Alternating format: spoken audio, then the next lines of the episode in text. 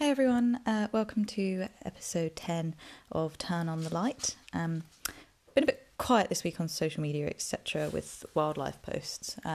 It is 30 Days Wild in the UK at the moment, which is a great initiative run by the wildlife trusts. You know, there's lots of cool stuff going on, but I haven't really been able to engage with that as I've had more pressing matters on my mind. As hopefully you are all aware, this week seems to have been a bit of a turning point in the white world's consciousness and awareness of racial injustices triggered by the tragic murder of George Floyd. It was the straw that broke the camel's back, if you will, after years of oppression, fear and lost lives. Now, I've always felt aware of racism and all marginalised communities. You know, I'll often... If a friend makes an off-colour joke or, you know, says a phrase that is not right, then I'm sure I'll get a lot of rolled eyes back at me, but I'll call them out on it and I won't let that slide. And I'm not going to stop doing that. But I have also learned so much in the past week about the realities and deep entrenchment of systemic racism. And I've also learned a hell of a lot about my own privilege. I was in two minds whether to do an episode like this or not. But, you know, just listening to black people over the past week and the things that they're saying, you know, as a white person with the power, white people have the power all world over. There's no denying that. So I have to have those uncomfortable conversations. I have to speak about the things that maybe I will probably make mistakes when talking about, but that's okay so long as I learn, so long as I move forward. So that's what I'm doing. Whatever small platform I have, however many of listeners are out there listening to this, it's important for me to stand up against racism, be part of the change that needs to happen from the bottom up, and also to take this time to talk about these important issues and to amplify black voices. So having said that, I don't want to go on about me too much because the intention of this episode is to amplify black voices. But this is just a little bit for those people who may still be confused, as I am very aware that most of my listenership are white. So just a quick explanation on white privilege.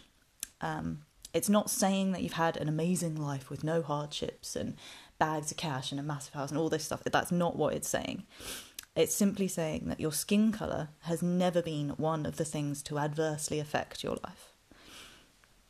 For example, if you've never had to worry if you'll get a job or not because your name sounds too black, if you've never had to worry about leaving the house with a hood up because it makes you look threatening, if you've never had to be nervous to walk into a new group or a new class because you'll be the only black person in there. Hell, if you've never even really had to think about your race at all, that is white privilege. So, now that's clear. I also wanted to take some time to recognise that the dominant voices of conservation and environmental movements and the conservation world at large are white, including this podcast. I mean, thus far, I've only approached people to appear on this podcast who I've met or somehow already connected with or worked with in my journey so far, which really rammed home the point for me. They are all white. I think at university there was maybe two persons of colour in my year. Shout out to Sham Mulgy if you're listening. Hey, Sham. And in my work abroad, again, there were about two black people on the staff teams, grand total. And that is from a large turnover of staff, you know, some only staying a month, some only staying a couple of months. And I was out doing work abroad, I guess, for maybe a couple of years. So these things all packaged up together highlighted for me that I need to be better. I need to seek out black voices in conservation, and I pledge to do that and to make this platform, however small it is, much more diverse. Equally, if there are any black listeners or people of colour out there, please do contact me if you'd like to appear on the podcast, have a chat, tell your story. Obviously, I want to be the one to put the legwork in first.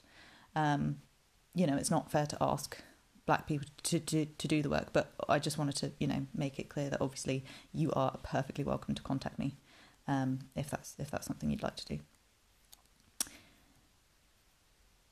Yes, so recognising the podcast is incredibly wide, recognising the contacts I've had throughout my life in the conservation world, yet highlighted, as I said, the wideness of the industry. So I want to talk a little bit here also about the importance of intersectional environmentalism, also known as climate justice.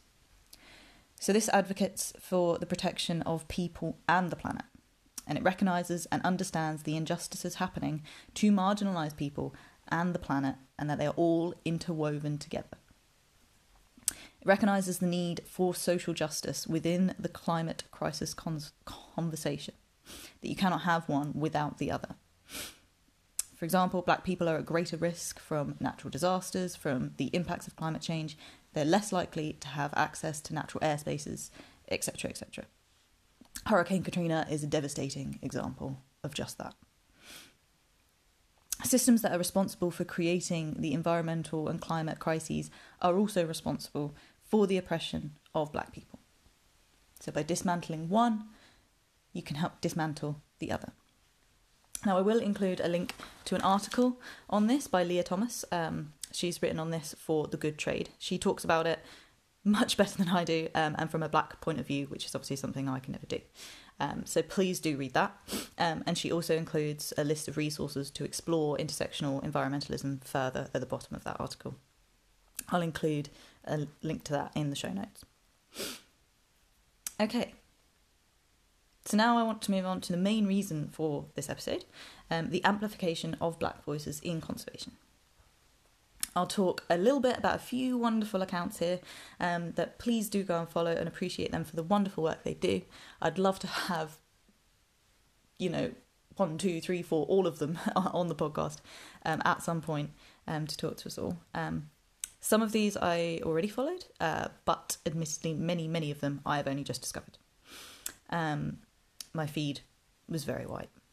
And this is thanks in part to a post by Kelly Reardon. I don't want to not mention that having seen her post on this inspired me to do this episode. So, yeah, give the credit to her. Yeah, and she also admitted, and I don't mind joining her, as I said, my feeds were far too white. So all of these accounts and more will be listed in the show notes. Yeah, I could go on and talk about all of these accounts for a very long time, but this is just a little snapshot of what's out there. Yep, so as I said, these are all mostly Instagram accounts, and then on their Instagram accounts you can find where their Twitter is, where their YouTube is, where their websites are. A couple of those I will include in the show notes as well, ones that I've connected with and found super interesting and really cool. Yeah, and at the end I'll talk a little bit about a podcast as well that you can listen to from black creators. So without further ado, first up we have @GreenGirlLeah, who is the aforementioned Leah Thomas, a leading voice on intersectional environmentalism. We've got @BellsIsBirding. This is Danielle. She's the co-organiser of Black Birders Week, which if you haven't heard of or weren't already aware, it was happening all last week to celebrate black outdoor enthusiasts who can often be met with hostility and suspicion, as sadly we've probably all seen with the Christian Cooper case, who was met with atrocious racism by Amy Cooper in Central Park whilst he was out birding. Just asked her to put her dog on a lead, and he was threatened with the police, threatened with her calling them saying, "Oh, there's an African American threatening my life," which of course, as we all know, from recent events and from not recent events, many times over the course of our recent history in society, African Americans and the police do not mix well. Next up, we have @Black AF in STEM, celebrating and unifying black people in the fields of science, technology, engineering and mathematics. We've got @Hood Naturalist, who's Corina Newsom, who's also a co-organiser of Black Birders Week. Some amazing stuff on her account that she posted just today, that in fact, due to Black Birders Week, the National Wildlife Federation in the US is expanding its conservation, fellowship and intern programmes to create opportunities dedicated specifically for young biologists of colour to help more blackbirders launch careers in conservation. So there you go, that's a bit on theme, that's a bit on brand. There's your good news for this week. More programmes to launch young black conservationists on their career paths. See, shouting about things does make change for anybody who's protesting about the protest. But I'm getting off topic. Next we have at Heron Hearth, a bird and outdoor enthusiast. We've got out to Chelsea. So I'll repeat that because that was a bit garbled. Out to Chelsea. Also Black Birders Week co-founder, self-described bird nerd and herpetologist Barbie. I love that, herpetologist Barbie. She's showing you that you can love getting down and dirty in the field, but then you can also love getting down and dirty on the dance floor and all dressed up to the nines. Next up we have at AfroHerper. This is Erin McGee, who I've loved since hearing on the Sorology episode of Ologies podcast. Check out that episode to listen to her spew absolute love for herps.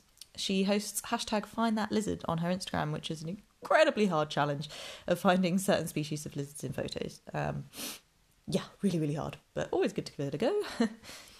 We have at Dani Washington, who was the first black woman science TV host. She's currently a correspondent for CBS's show Mission Unstoppable and the host of Exploration Station, which is TV dedicated to STEM. Next up is at Rae Wynn-Grant, PhD. She's a wildlife ecologist with National Geographic and has spent the last decade researching bears in North America. Got at Ellie Stories, wildlife photographer and self-confessed wanderer. We have at Science Uncovered, Esther Odekunle. Apologies if I said that wrong, which I probably did because I'm a white bitch. At Science Uncovered, which is Esther Odekunle, PhD. She's a biochemist, a neurobiologist, and an antibody engineer. Very impressive resume. She's using her platform to highlight people in STEM. She's also on Twitter and she has a YouTube as well. Dr. Esther, which, as I said, I will include that in the show notes. Next up, we have at Science with Tyus, Tyus D. Williams. He's a carnivore ecologist, absolute big cat nerd. And he's also lending his hand to poetry, wildlife photography and science communication. So if you follow that particular account, you will get a plethora of really interesting content. Next up, we have at the Wildlife Host, who was also co-organiser of Black Birders Week. We have at Jason Ward, everyone's favourite bird nerd. He hosts Birds of North America. They'll also include a link to the YouTube there in the show notes for that one. We have at Lil Putu. This is Chris Williams, a worldwide adventurer and examining worldwide wildlife, one species at a time. We have at LB the Adventurer. This is Elbert. He's exploring the world and exploring the animals that come along with it. Now we have at Gillian's Voice. This is Gillian Burke, who I really enjoy watching on BBC Springwatch here in the UK. She is lovely, really, really warm, wonderful lady. Please do follow her. We also have at Climate Diva. This is Summer. She uses her platform to discuss the climate crisis and to advocate for that. Next we have at Sci.co. This is the profile of Rose Santana. She is, now get this, check this out. So she's the lab manager of an aquatic toxicology and ecotoxicology laboratory, working to combat chemical pollutants, which she describes as the silent threat to our oceans. So some incredible work going on there, and she's gone on expeditions to the Arctic, which is incredible to take a look through her images of those adventures. Next up, we've got at James Lee in the Wild. I only say it like that as it's at James Lee with four E's. It's at James Lee in the Wild. Now, he recently wrote a blog for Lonely Conservationists, which I recommend that you all go and read. It's very powerful. It's written from the heart, and it's talking about being black in nature from the only viewpoint which can understand that. So, yes, please do go and check that one out as well. And finally, the last Instagram account I will verbally talk about is at Nassau Grouper 242. This is from a very impressive lady called Krista Danielle Sherman. She was the first woman in the Bahamas with a PhD in marine sciences, which she graduated from in 2018. Now, to touch a little bit on a podcast that is really interesting to listen to and will sort of boost up even more black voices in nature, is Black Nature Narratives. This offers black perspectives on issues relating to the natural world and our relationship with nature. It's hosted by a nature-allied psychotherapist and naturalist, Beth Collier, and it celebrates black leaders in the fields of conservation, ecology, environmental justice, in a field that we know has low representation of black people. This podcast comes from an organisation called Wild in the City, which their ethos is all about getting people of colour out in nature and to support well-being through relationships with nature in London's wild spaces. So this is sort of a local programme for Londoners. They're very passionate for all to be involved, getting out in nature, and have very diverse teams. And they actually also provide research and consultancy on race and inclusion within the environmental field. So if that's something that you or an organisation that you work for or are connected with may want to investigate further, then they provide consultancy on race and inclusion within the environmental field. They are on Twitter at Wild in the City 1. They are on Instagram at Wild in the City UK. And their website is wildinthecity.org.uk. So there's just a few people that I wanted to touch on and highlight there for you to go and follow and investigate their work and enjoy their feeds on your feed, helping to diversify your feed. Obviously, as I said, this list and the accompanying ones in the show notes and the ones on Instagram are, of course, not exhaustive, but it is a start. I'm listening, I'm learning, and I'm hopefully taking some of my white listeners with me. Black lives matter.